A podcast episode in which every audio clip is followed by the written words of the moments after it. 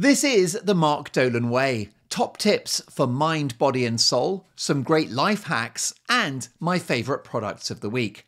This show is available on all podcast platforms, or you can watch it. Just subscribe to the Mark Dolan Way on YouTube and join the Facebook group. Enjoy.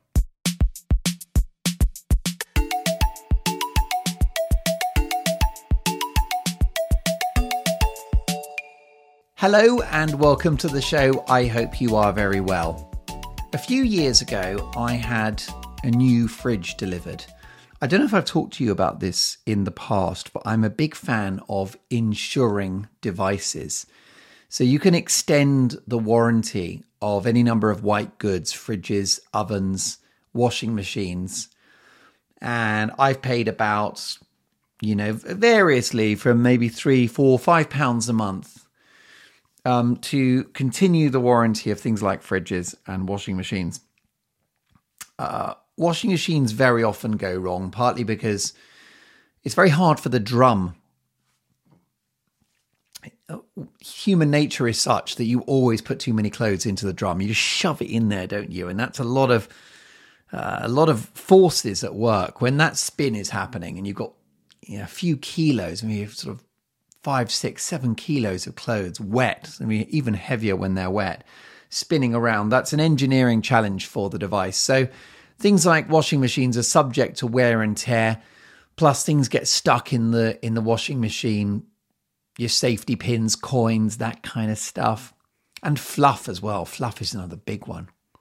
Just acres and acres of fluff so it's outrageous, really, what a washing machine has to go through. Uh, dishwasher's the same. You've got an element which can burn out. It gets a buildup of calcium in there. Um, I had problems with a dishwasher once where there was just a buildup of fat. That the, the fat was obviously when you sort of wash when you wash dishes, there's a certain amount of grease every time, and it builds up in the machine. And then the machine wasn't emptying water anymore because there was just this kind of solid block, like a brick of white fat lodged into the machine. And the guy fixing it had to like remove the whole part. It was heavy, heavy with solid fat and just replace it with a new one. So I've always been a fan of insuring these devices because when you buy them, they cost hundreds and hundreds of pounds. And the dishwasher, I know for a fact, I was insuring for about four pounds a month it broke, it couldn't be repaired. And they gave me a new one, which had a value of a thousand pounds. Who the hell's got a thousand pounds for a dishwasher? I didn't know that you could spend a thousand pounds on a dishwasher. But because the previous model had been a high quality, like a good model, it wasn't a thousand quid model by any means. I probably paid about 400 quid for it. But at the time, it was a, a premium top level dishwasher. So I got the equivalent best dishwasher this time round, which was a grand. Uh, it's a Siemens. It's very exciting. It has an eco wash, and when it's finished, it automatically pops the door open so that the steam can escape and the items inside can cool down. How good is that? It's also got a nighttime mode, which means that it will actually wash even more slowly, which is really good for the environment. I don't know why. I'm no expert, as you know, but it's like a four hour cycle. And the reason, the, the thinking is that it just doesn't rush anything, it probably recirculates the same water, and it's just really slow. But when you're in bed and you're sleeping, who cares? You wake up and you've got clean dishes. I do find dishwashers truly miraculous. Are you familiar with that story, The Elves and the Shoemaker? It's a great one, you know. Dig it up and have a read of it if you've got kids, especially. But you don't need kids to enjoy these classic stories. The Elves and the Shoemaker basically, you've got a shoemaker and it's a lot of work. The shoemaker's under pressure and um, there's an awful lot of repairs that need to be done on a lot of shoes. And like a shoesmith, it's a shoesmith, isn't it? A shoe repair person. And then what starts happening is they go to bed and then these little elves come in and they just beautifully repair the shoes every night. And then when the owner comes down, the elves have gone and the work is done. The shoes have been beautifully repaired, and the shoemaker doesn't know who did it. Um, I won't reveal the ending, A, because I don't want to spoil it for you, and B, because I can't remember it. Uh, but it's just this idea of, of having this miraculous help. And that is for me what a dishwasher is like. It's just great, isn't it? Dirty, horrible dishes. You wake up in the morning, ping, everything's done. I love it. So my new dishwasher, it's not new anymore. I've had it for a few years, but it has a value of about a thousand pounds. I'm just salivating at the kind of device I'm going to get next. It's going to be space age, isn't it? So, as part of this uh, wonderful, successful history I've had with insured white goods, our fridge packed up. And we really liked it because it was exactly the right size for that space. I mean, I say we liked it. My dream fridge is an American fridge with two doors, you know, like the double fridge with an ice machine inside, but we don't have the space for it. So it's never going to happen. But what we do have is a nice big fridge. We've talked in previous shows about getting the ratio right. And unless you are obsessed with frozen food, you've got to have a ratio that favors the fridge over the freezer. And I'd go for, I wonder if this is consistent with what I said on a previous podcast, but just off the top of my head, I'd go for 70 30. 70% fridge, 30% freezer is what I would go for. I could, I could live with 80 20, but I think that's a bit hard. So I'll go 70 30. Um, I find the fridge great for the freezer. I find it great for bread because then it never goes off and you can just take individual slices out. That's a great hack, isn't it? Just put you buy a sliced loaf, put it straight in the freezer, and then when you need a slice, just take it out individually. If they're stuck together, you can just use a knife and you can crack it off. Crack one off with the knife.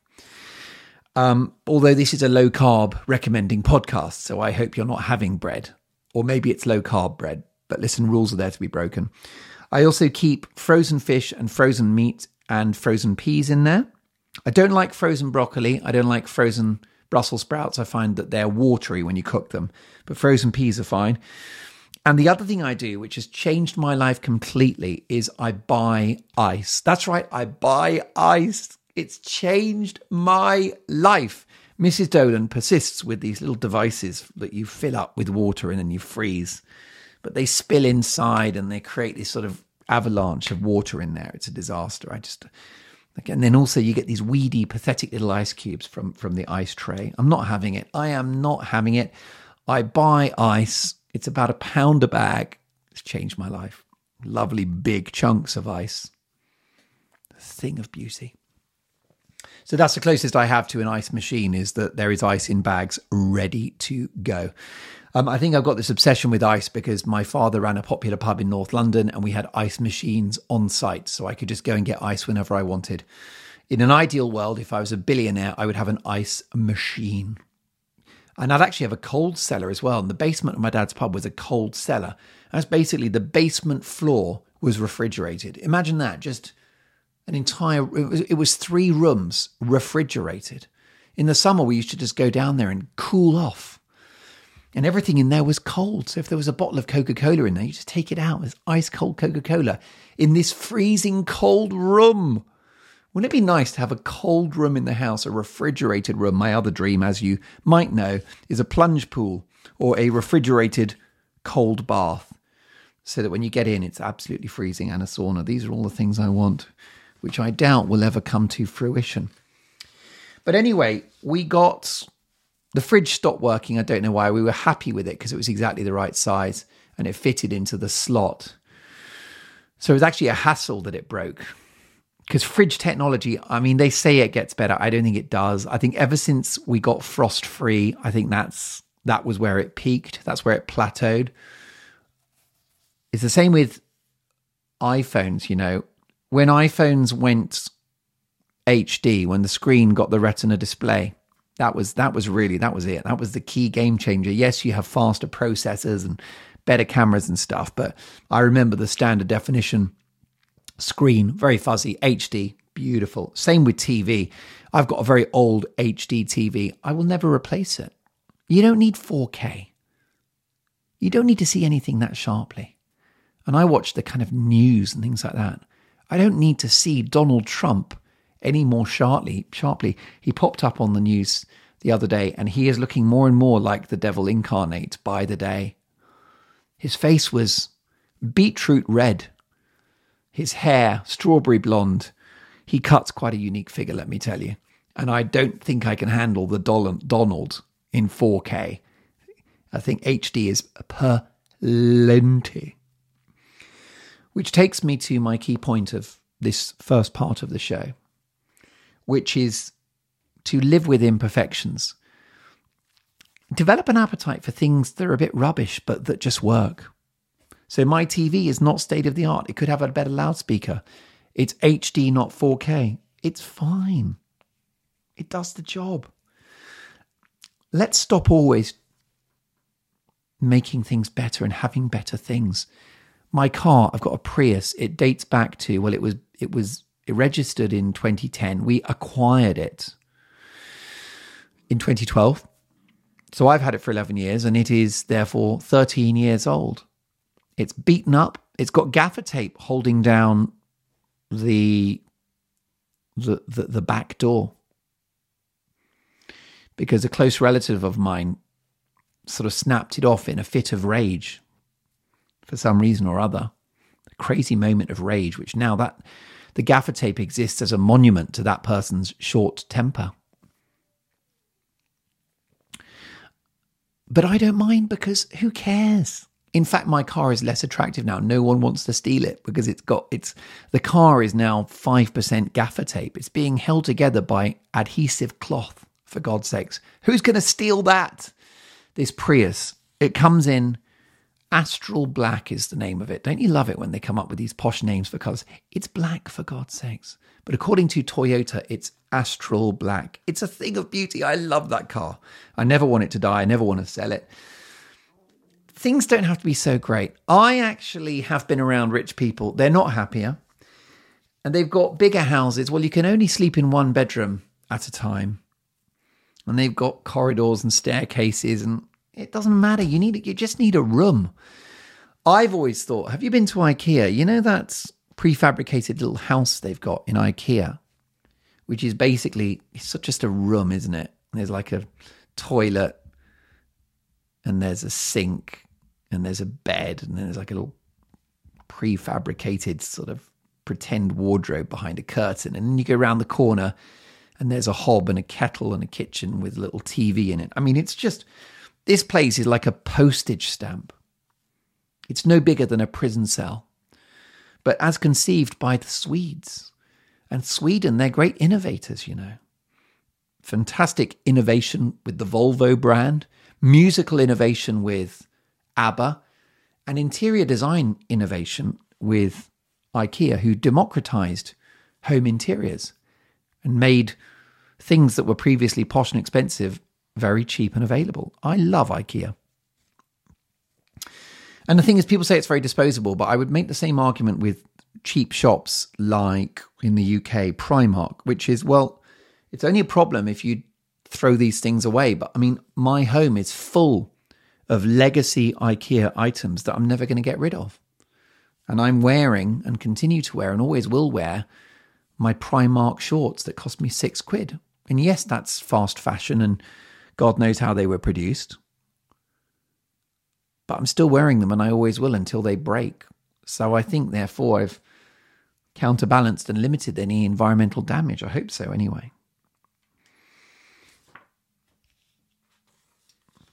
I do have to put the chips in. Do you mind while I pause? And I'm just going to put some chips in the oven. One moment. Okay, so I have put the chips in the oven. Um, the idea that this is a low carbohydrate podcast is going very badly. I'm telling you to freeze bread, and I'm interrupting the podcast uh, to put chips in the oven. Um, the big thing with me and low carb is that if you're trying to lose weight, you've got to get those carbs down. Okay, I'm not a doctor, I'm not an expert, by the way. Consult your doctor at all times when changing your diet. But here's what's worked for me. And here's what I understand the science to be insulin is the main fat storage hormone of the body. And when you have carbohydrates, that raises the insulin, which means that you're essentially you eat the carbohydrates, your blood sugar goes up, you get a shot of insulin from the pancreas, which then converts that sugar into fat. And when insulin is raised, those fat cells are closed, they don't open, you can't burn body fat When the body enters a low insulin state, which is what happens when you don't have carbohydrates and just eat protein and natural healthy fats and green fibrous vegetables, the insulin comes down, exacerbated by intermittent fasting. So just eat in a window of, let's say, um, six hours. So let's say from between midday and six is when you eat, or between two and eight. Um, all of that combines to get the insulin down. And when insulin is low, fat cells open, and therefore body fat can be used to provide energy. It's a brilliant mechanism. Uh, look, I'm not an expert. Do your own research. I cannot take responsibility uh, for any consequences of the things I say on the podcast. You've got to say that these days, and it's important because I'm not a medic. But I will say that by doing that, I lost three stone and more or less kept it off. But the big thing is that once you hit your target weight, where you are, where you want, where when you when you are where you want to be, thank you. Um, you can bring some carbs back. I don't eat sugar, but I will be having chips tonight. I sometimes have a bit of bread, but I never go crazy. I never go above 100 grams a day. Anything below 100 is considered low carb anyway the uh, standard American diet sees many people have three or 400 grams of carb a day. So, you know, I'll always be a low carber, but you can bring some back in. But if you feel like you're starting to put on weight again, you get those carbs down. So that's why um, I'm quite comfortable having a few chips with dinner. The kids enjoy it. And also, I do it in a healthy way. So, I peel the potatoes, cut them up into whatever chip size you like then I parboil them. So that means boiling them just before they're cooked. So they're still a little firm rather than mushy. So they're almost cooked. And then you drizzle them with olive oil and you slam them in the oven for 20 minutes to half an hour. And that's lovely natural chips. I've got no problem with that. So those are sizzling away as we speak. Um, oh yeah, so I I needed um, a new fridge, and we looked one up, and actually it was bigger than the fridge we had. So I had to do some carpentry. And this is something that I'll give you a tip about. We had an issue the other day with my mum in that she'd had installed a new dishwasher, but it wasn't opening and closing properly. And that's because some of the woodwork, the kind of actual bench that it was slotted into, was too tight and it was holding the door shut, producing friction. And she was quite relaxed about me having a go. I said, Look, I might have to get the hammer out and start bashing. Do you mind? And no, she was very relaxed about it. So I took a hammer and I took one of those claw things to like, and I basically sort of snapped off some of the wood around the washing machine and I reinstalled it and it fitted and it looked fine. There was a gap, which there needed to be a gap. But I more or less just hacked off a piece of the wood. And mum happy great stuff. I did a similar situation with I created, I did a bit of minor carpentry to accommodate this new taller fridge. And of course, as I was doing this, I was very mindful that that this is a good problem to have because the fridge is bigger. No fridge can be too big, right? The ideal fridge would just be a room which is a fridge, as I have previously said. Um, so we're getting a big fridge. It's bigger, and I'll do a bit of cut. And so I did again. I just snapped some wood off and then bit of sawing and then put some stuff back and a bit of wood glue and a nail here. Very unconventional, right? I didn't do it properly. Of course not. I don't do things properly. Outside of my, hopefully, my day job, I try to do. I, I hope that the thing I do, I do properly. I try. Um, but everything else, well, I'm not a professional. It's not what I do. You know, my job is not to accommodate fridges into kitchen spaces and all the rest of it. It's not what I do. But like I said to you before, when it comes to DIY, I'll, I'll do anything that I technically can do. So I can paint a room. So I will never pay someone to paint the room. I'll paint the room. Um, more or less. So I've accommodated this fridge doing a bit of carpentry. the fridge arrived and it was damaged. Yes, it was. It was damaged. Um, it it had a couple of bumps on the side, and it had a small scratch on the front. Now, I only discovered this after the lads left who delivered it. Two grown men, good men, real men, men you could trust, men who have got your back. Just solid characters whose job it is to deliver appliances. Not an easy job there. Hoofing washing machines up the stairs and God knows what else. Miele washing machines. That's about as heavy as a car. I think they just put lead in them just to make them feel like they're good quality. They're very heavy. You tried try lifting a Miele washing machine. Next time you're around at a friend's house, they've got any Miele appliances, just try and lift it. And you'll put your back out. They do have a good thing though, Miele, which is that when you buy one of their products, they guarantee to provide parts for 20 years, which I really like. Well done them. So they've delivered it and it's damaged. And I will tell you that nine out of 10 people would complain, they'd kick up a fuss, they'd be furious. Um, they'd be very, very dramatic about it. But I just thought to myself, well, wait a minute. The dents on the side will never be seen because the fridge goes into this sort of wooden, it's a kind of prefabricated unit so that the fridge just slides into this unit. It's like a fitted kitchen, right? So there will be bumps there, but you'll never see them. So who cares about bumps that can't be seen? Little scratch on the front. And I'm thinking, am I going to throw away or like get them to take away and then bring a new, ugh. Yeah, I waited, probably waited like a week for this device. They brought it in. Now I've got to wait another week for a little scratch. And it occurred to me that on the fridge, we tend to put things on the fridge anyway, like a little calendar, photographs of the family. Stuff always goes onto the fridge. And even if it didn't, who's noticing that that little scratch? You get this sometimes when, when a loved one is going out and they say, Oh no, I've got this stain on my trousers, I've got this mark on my shirt, or this loose thread on my tights. But you only see these things if you're looking out for them. No one when you're at a party, no one inspects your clothes looking for imperfections. They just don't. So accept him imperfections, but live with them, embrace them, because it just doesn't matter. It doesn't matter. I was, when I was getting my motorbike service many years ago, this very upstanding young gentleman um, who'd just bought a bike from he wasn't your normal biker. He was new to mopeding. And he came in very upset. He had a brand new bike. It had the tiniest scratch on it. And he said to the uh, the garage owner, "Hi, I've just bought this bike, and I've just I've just got a tiny bit of a scratch on there." And the garage owner said, "You know what? You're in London. It's not gonna it's never gonna stay pristine. Don't worry about it. And he said no it's really gonna it's really gonna bug me this scratch. So this guy commissioned a respray of the bike. And the problem is if you respray if you're gonna touch up that paintwork you got to do the whole thing. So the whole thing resprayed. I'd love to know what he paid but it would have been several hundred pounds and a lot of work and effort. But he went to that trouble of respraying his motorbike for a little scratch and by the way that bike now is probably in ribbons it's probably been subject to a controlled explosion by local gangsters. Right? You can't own anything nice in London. It's going to get bashed up and beaten up. Welcome that first scratch. That was a gift. That liberated you. That was your passport out of this ridiculous perfectionist mentality.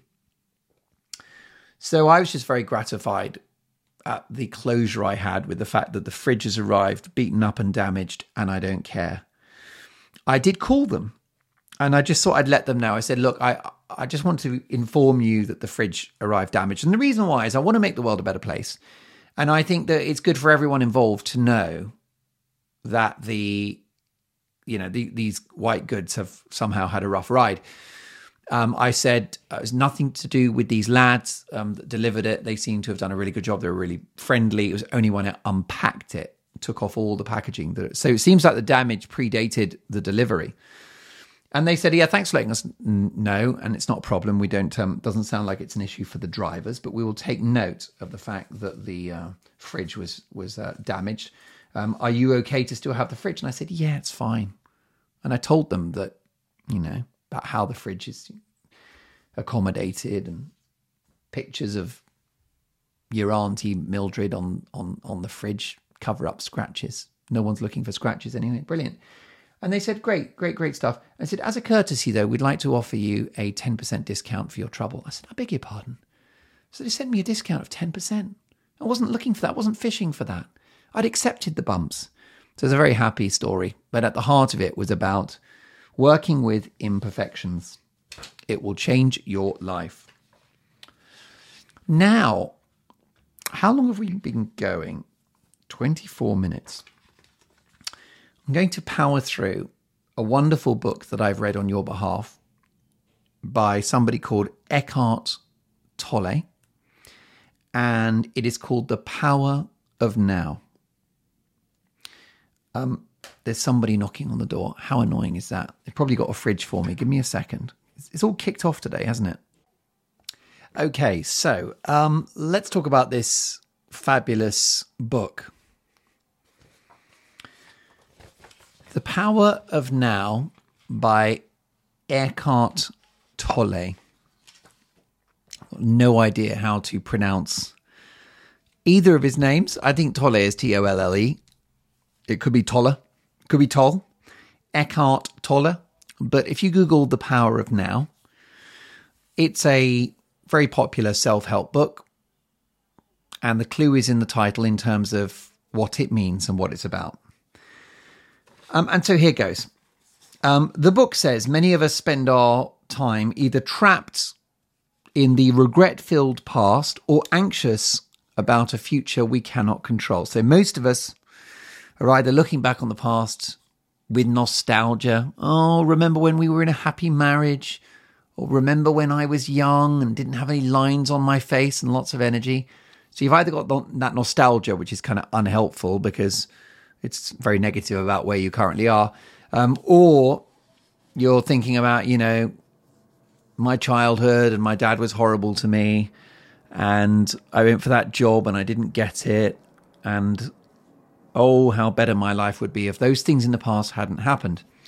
So you're stuck in the past full of regrets, or and or, and it's normally both, you're obsessed with what could happen and what may happen. So things are really difficult at work, and maybe I'm going to get fired, and then maybe I can't find another job, and then maybe I will not be able to pay my rent, and then I'll be homeless, and then I will die, which is called catastrophizing. So, do you see how unsatisfactory it is that so much of our time is taken up with thinking about the past, which is beyond our control, and worrying about the future. Uh, it's also unhelpful if you're living a lot in the future. Uh, you can fall into the Only Fools and Horses trap, the classic British comedy series in which an entrepreneur called Derek Trotter always says to his brother, Don't worry, Rodney, this time next year we'll be millionaires. And he's living on the sort of the false hope of what may come. None of this is helpful. We're not in the future and we're not in the past. We are in the now. So, by focusing only on the present, says Tolle, and ignoring the past or future, you can improve your life. He says that we neglect, right? Uh, obsessed with what's happened, obsessed with what's going to happen, and we neglect the one moment that's fully available to us, actually available right now, and it is now. Only the present's important because nothing ever occurs in the past or the future. Things happen only in a continuous stream of present moments. So, whenever you feel something, that feeling is experienced in the present because your senses can only give you information about the moment that you're in. So, when we say that something happened in the past, that's not quite true. It happened in a single present moment. So the now is the only show in town. So even when you think about the past, they were just now moments that have gone. And the future is now moments that are yet to come. So there are no advantages, says Tolle, of worrying about the future or dwelling in the past. Many advantage, advantages to living in the now if you manage to live in the now, you'll experience no major problems, just small ones that can be dealt with as they arise. Because the problems you actually have right now in this moment are never as big as the unemployment that you're going to suffer or the terrible, dreadful childhood that you've been through or the awful work experience or the dreadful relationship that you were in. Um, so, therefore, he takes as an example let's say you've got a challenging task, like you've got to write a scientific paper. It often seems too large and complicated to be achievable. If you're anxious about the work that's remaining, right, you're worried about the future of this work, the amount of work that lies ahead, or you regret missed opportunities to work on it beforehand, you're going to get nowhere. You're in a you're in a bad place. If you solve one little problem after another, gathering the data, developing structure, writing the first chapter, you will accomplish it more clearly. So with any enormous tasks, if you just deal with now, the work you have now is always not very much because you can only do a certain amount now, can't you? You can only take individual baby steps if you do it now, whereas the future is an unlimited amount of work. And that's overwhelming. And that's why people don't do it. And that's the essence of procrastination. So if you've got a task that's hanging over you, drag yourself kicking and streaming into the present and just think, right, what can I do this very second? Remember, we've got some inspiration from that with an idea that I've shared with you, my own idea from a previous podcast, which is give it three seconds. Any task you don't fancy, just start for three seconds, just begin. And bang, that is the most difficult bit, is the starting. But another way to overcome a challenge you don't want to do is to zoom yourself into the present. Also, in the book, he says pain is nothing more than a self created inner resistance to external things that you cannot control, right? Pain is manufactured by you in relation to things that aren't in your control. So, if you already acknowledge and make a list of the things you've got no control over, well, that will get rid of any of that related pain, okay? So I might have some pain that I love my career, but maybe there's more that I want from my career that is not currently there. I mean, I'm not sure there are many people that don't think that, right? So that's a valid emotion. But if I dwell on what could be and what should be and what might have been, well, that's pain. But the thing is, I've got no control over that. So therefore, there should be zero pain. You experience pain when you're unsatisfied with how things are, yet don't feel power enough to, powerful enough to change them. You experience pain when you're unsatisfied with how things are, and yet you don't feel powerful enough to change them. This manifests, says Tolle, as a negative feeling. Because you think so much about the past and the future, all human beings are programmed to think in the past and the future. It's probably some kind of survival mechanism. And because you can only live in the present, you have no means to change many things that you're unhappy about. So you're worried about the past and present, but you can only change things in the now, which is a lot less than the stuff that's making you sad. So it says here that you develop an inner resistance to the way things are, which come out as pain. So do you realize how much pain you don't need to have because it's not your fault, it's out of your hands, there's nothing you can do about it. So the pain should just go. Go through every aspect of your life, things you're not happy with, things that cause you pain, and identify are they within your control? And if they're not, let's say you've got the boss from hell and there's a lot of pain there, but you cannot get another job at the moment. You've tried, there are no other available jobs. You're very happy to have a job, but you've got the boss from hell. The alternative is no job and financial death, right? at that point, the pain of your terrible boss is negated, it's disappeared because I've got a terrible boss and there is literally nothing I can do about it. The pain is gone. Another aspect of self created pain, which is most pain, is the pain body, a part of the self that needs you to feel pain so it can survive. Right now, this is the sort of mentality, that negative voice in your head who craves bad news and then says, I told you so. It's the same voice in your head that says, You're not good enough. You're not clever enough. You're not pretty enough. You're not popular enough. Since the pain body, right, this is it's it's this little creature called a pain body, which is composed of all your painful experiences.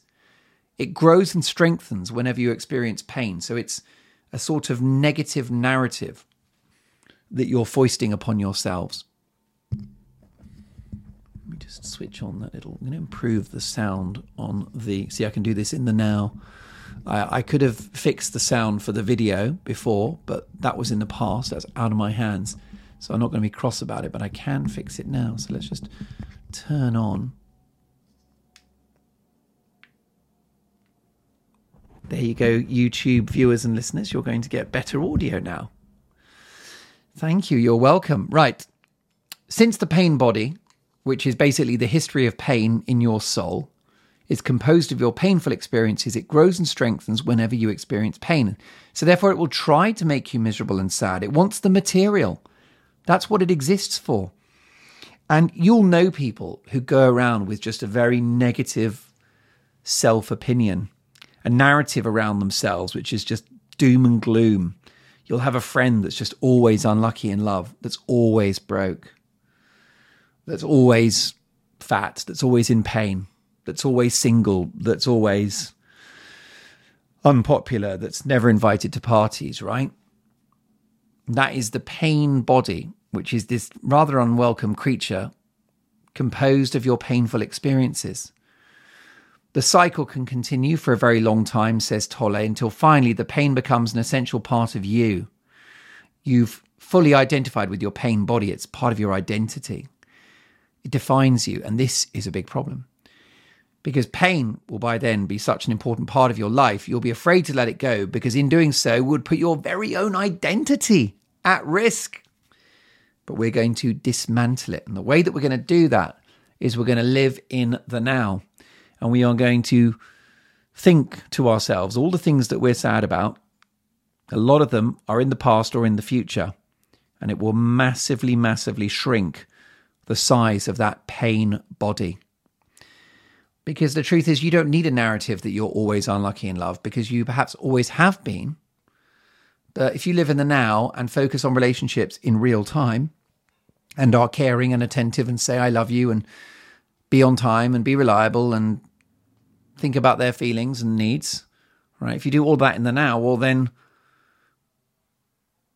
that idea that you'll be unlucky in love, well, it's going to disappear because I think you'll agree those set of characteristics of a partner are very attractive. If you can do all those things that I've just listed, you're not going to be single, are you? Because who wouldn't like to be with someone that's caring and attentive and thinking about the other person's feelings? All of which is achieved in the now. So the now allows you to completely reinvent yourself and to more or less slay that very negative demon that's inside you. Now, we move on to the ego. And the ego is the part of your mind, Tolle says, that stops you from being happy. Have you ever wondered why some people seem to sabotage themselves? Although nobody wants to be miserable, many people are unhappy. The culprit, like the guy, let's call him Steve, who's always unlucky in love, always broke and always ill and always fat. The culprit is the ego, a part of your mind that controls your thoughts and behavior without you noticing. Since it cannot easily be observed, most people don't know the extent to which the ego controls their life.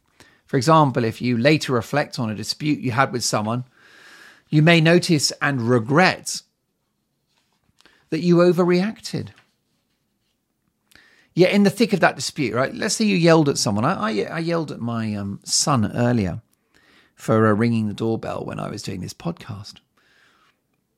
I just like you know, yelled. Not outrageously, but I'm like, why haven't you got your keys? And I didn't realize that there was anything at play there. But of course, the ego was in full control. And seconds later, I realized I'd overreacted and I said, apologies, it's not your fault. There was a reason why he didn't have keys. And he was um, actually coming back when I asked him to come back. So there was literally no reason for him to be yelled at.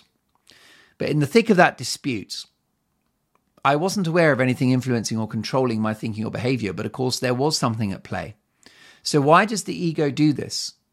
It depends on your misery for its continued existence, so it obstructs happiness at every turn, acting against your own best interest in getting, including getting you to yell at your son.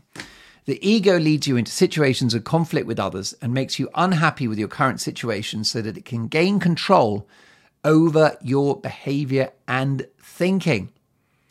So, what do we do about this? If you want a richer and almost painless life, Tolle says, separate yourself from your mind and focus on your body. Why? Because the mind is responsible for your pain. It produces pain by bringing up memories of the past or by planning for the future.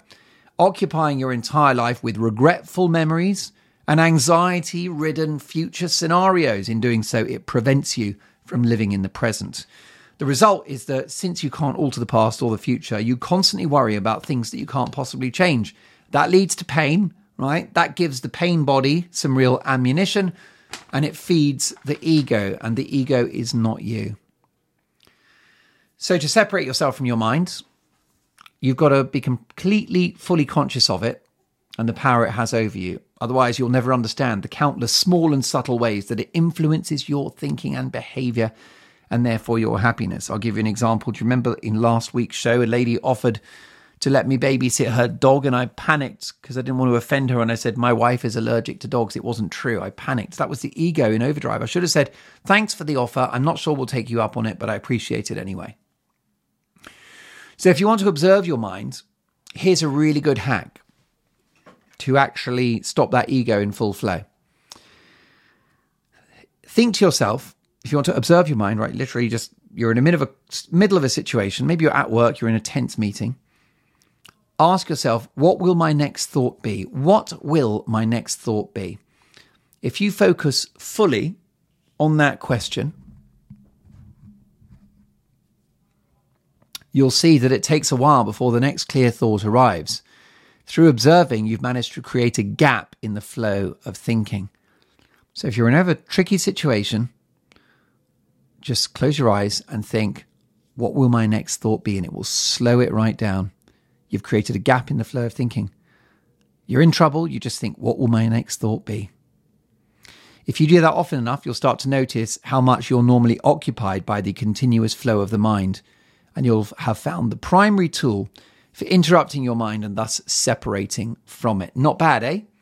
The second method available for separating your mind from your body is to observe your mind without judging. So, if in the middle of your work you feel like running, follow that impulse. Your body knows what's good for it. You go outside and you run. Maybe you just need some fresh air.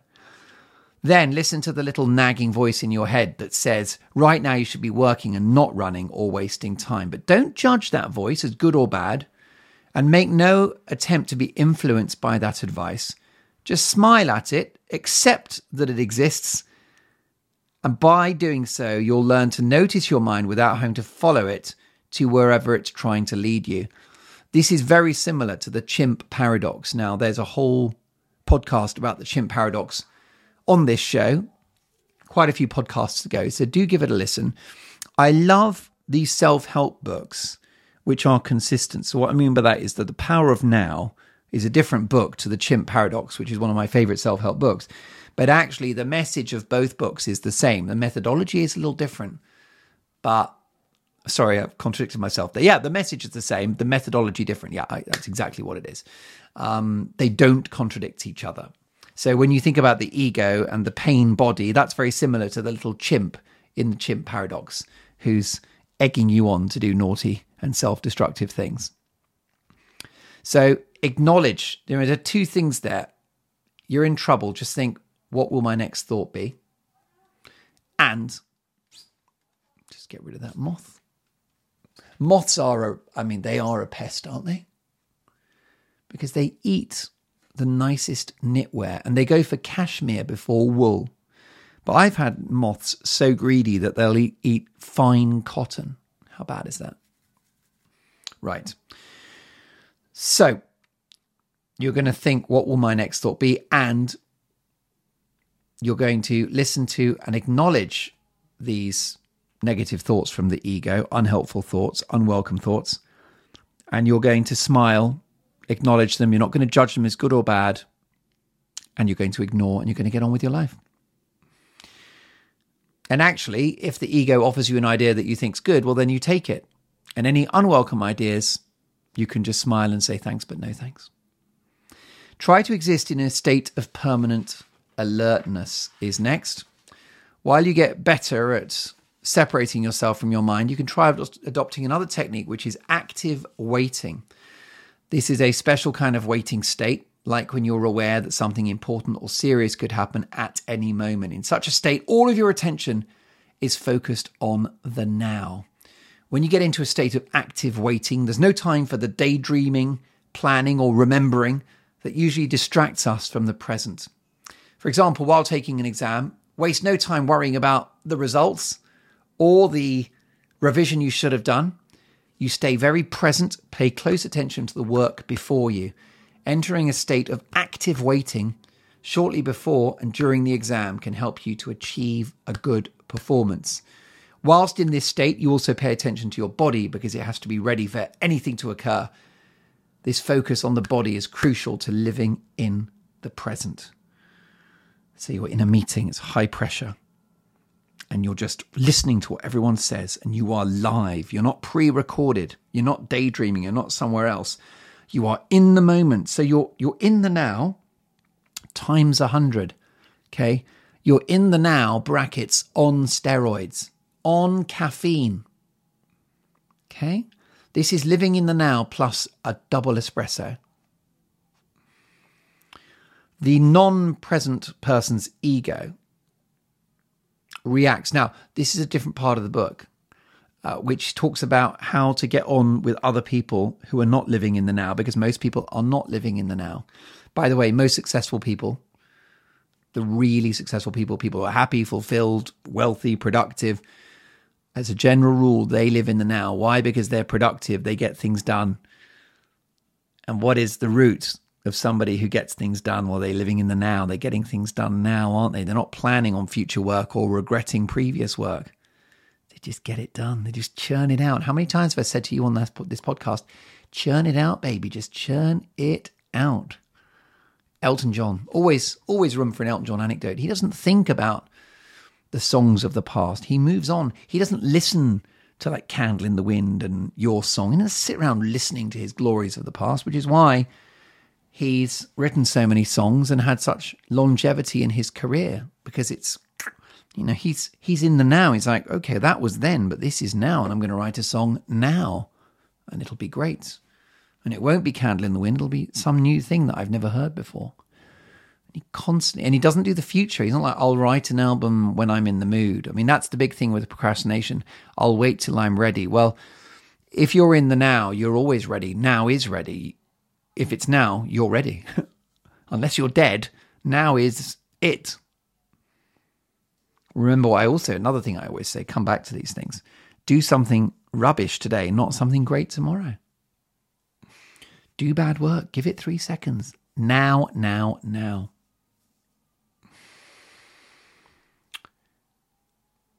So it talks about the people around you. The non present person's ego reacts by creating further problems. They'll insult you, debating a trivial issue to disrupt the peace, or referring to past incidents um, I remember when I, I told an old flatmate I, I, was really lazy at university, and I said, oh, "I'm going to become a super fitness fanatic, and I'm going to do long. I'm going to go running every other day, and I'm just going to become super fit." And I was in the now there because I was had my running shoes on, and running was my plan. And that was in the moment. And at that moment, my friend just said, "Yeah, good luck with that," you know. I'll I'll I'll wait till I see it. I'll, I will not hold my breath. Negative thoughts attacking this narrative that somehow I'm lazy and unfit and that's my lot in life. But I decided to change the script, and the only moment that you can do that is in the present. You cannot change anything anything in the future. Cannot change anything in the past. So don't be pulled down by other people. Just hold the line living in the present because it will still improve your relationships and maybe you can guide others once you've got the hang of this. It is a habit, by the way. It's definitely a habit. So I want you to spend the next seven days trying to live in the now every moment and see how that works for you. And I think you'll find you get a lot more done because nothing is in the future. It really does kill procrastination. Saying I'll do that tax return later is just, it's not happening. By being present, you will be able to avoid most of the pain in your life. How about that? Most of the pain. Will you take that? if you could press a button and get rid of most of the pain in your life, would you press that button? If there was a pill? Well, I'm giving it to you. It's living in the now. Furthermore, living in the present does not mean ignoring or suppressing pain, because not all pain will go. Instead, um, living in the now provides you with the inner strength to accept difficult and painful facts of life. So there are some things that are painful and they're just there. And, you know, a loved one has died. There's been a career setback. You're not feeling well. It's it's there and it cannot be deleted and there are no hacks. My advice there would be just to live with it, breathe it in, feel it. It's just like the weather and it's raining and it's grey in your heart, but it will then become sunny. When you experience something traumatic, says Tolle, which causes you real pain, you can just accept it for what it is. Well, there you go. That's just what I've said, isn't it? For example, if you lo- lose a beloved one to death, you will mourn and feel sadness. But if you're able to accept this as something that simply is and cannot be changed, then you will avoid needless extra suffering. Being sad is a natural feeling, something you don't need to feel guilty or ashamed about. Things are as they are. Accepting this means you do not waste your time wishing that things were different. I mean, death. You have to accept death, don't you? Uh, remember Michael J. Fox, brilliant actor, severe Parkinson's disease, awful illness, and he said he achieves happiness with maximum acceptance and minimum expectation. Living in the now can bring new forms of strength and determination because you don't waste your inner resources creating problems. In fact, by living in the present, you see no problems, only individual manageable situations that you can solve one by one. This makes you much more effective. That's exactly right. So if you need to do that tax return and you're living in the now, then you will just collect that tax return. You'll be working your way through it. So you don't have this abstract problem of the tax return that hasn't been done the abstract problem of your accountant getting cross with you, the abstract problem of the revenue services coming after you because you haven't done your tax return. None of that. It's in your possession and you're quietly grinding it out.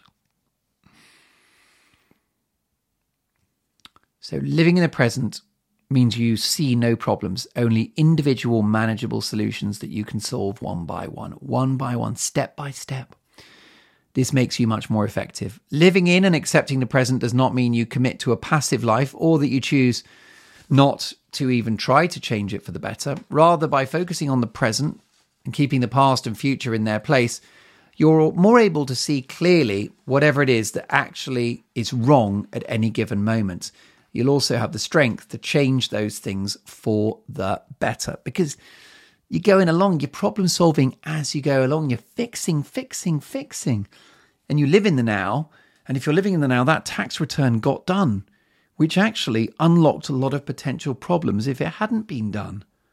It's magic. It actually, I mean, I'm going beyond Tolle here, but it sucks problems out of the future. There are, there are these problems sitting in the future that you just actually vacuum away if you live in the present.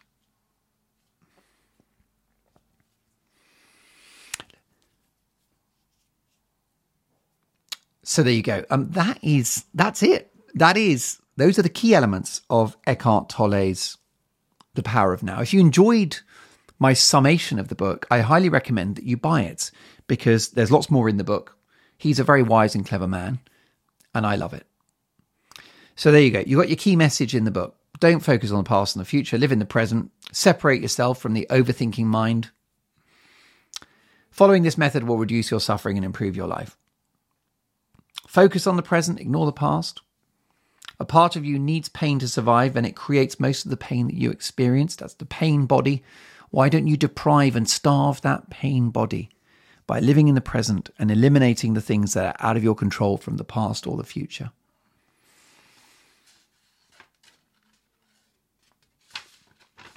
And that is it.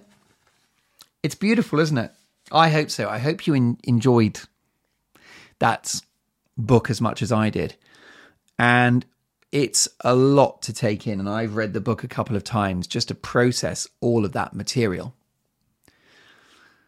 So maybe you want to listen to this that part of this podcast a couple of times. Maybe even take notes as I talk, and then go and enjoy the whole book.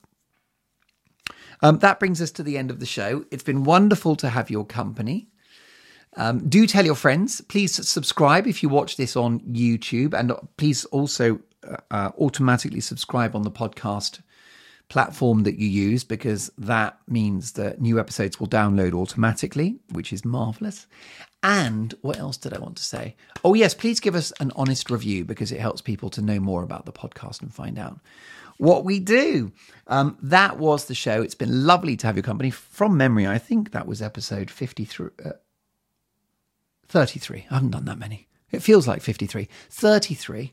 Um, I'm loving the support you give this show. I do enjoy being with you every week, and I look forward to the next one. Have a great seven days and go live in the now. Now. Bye bye.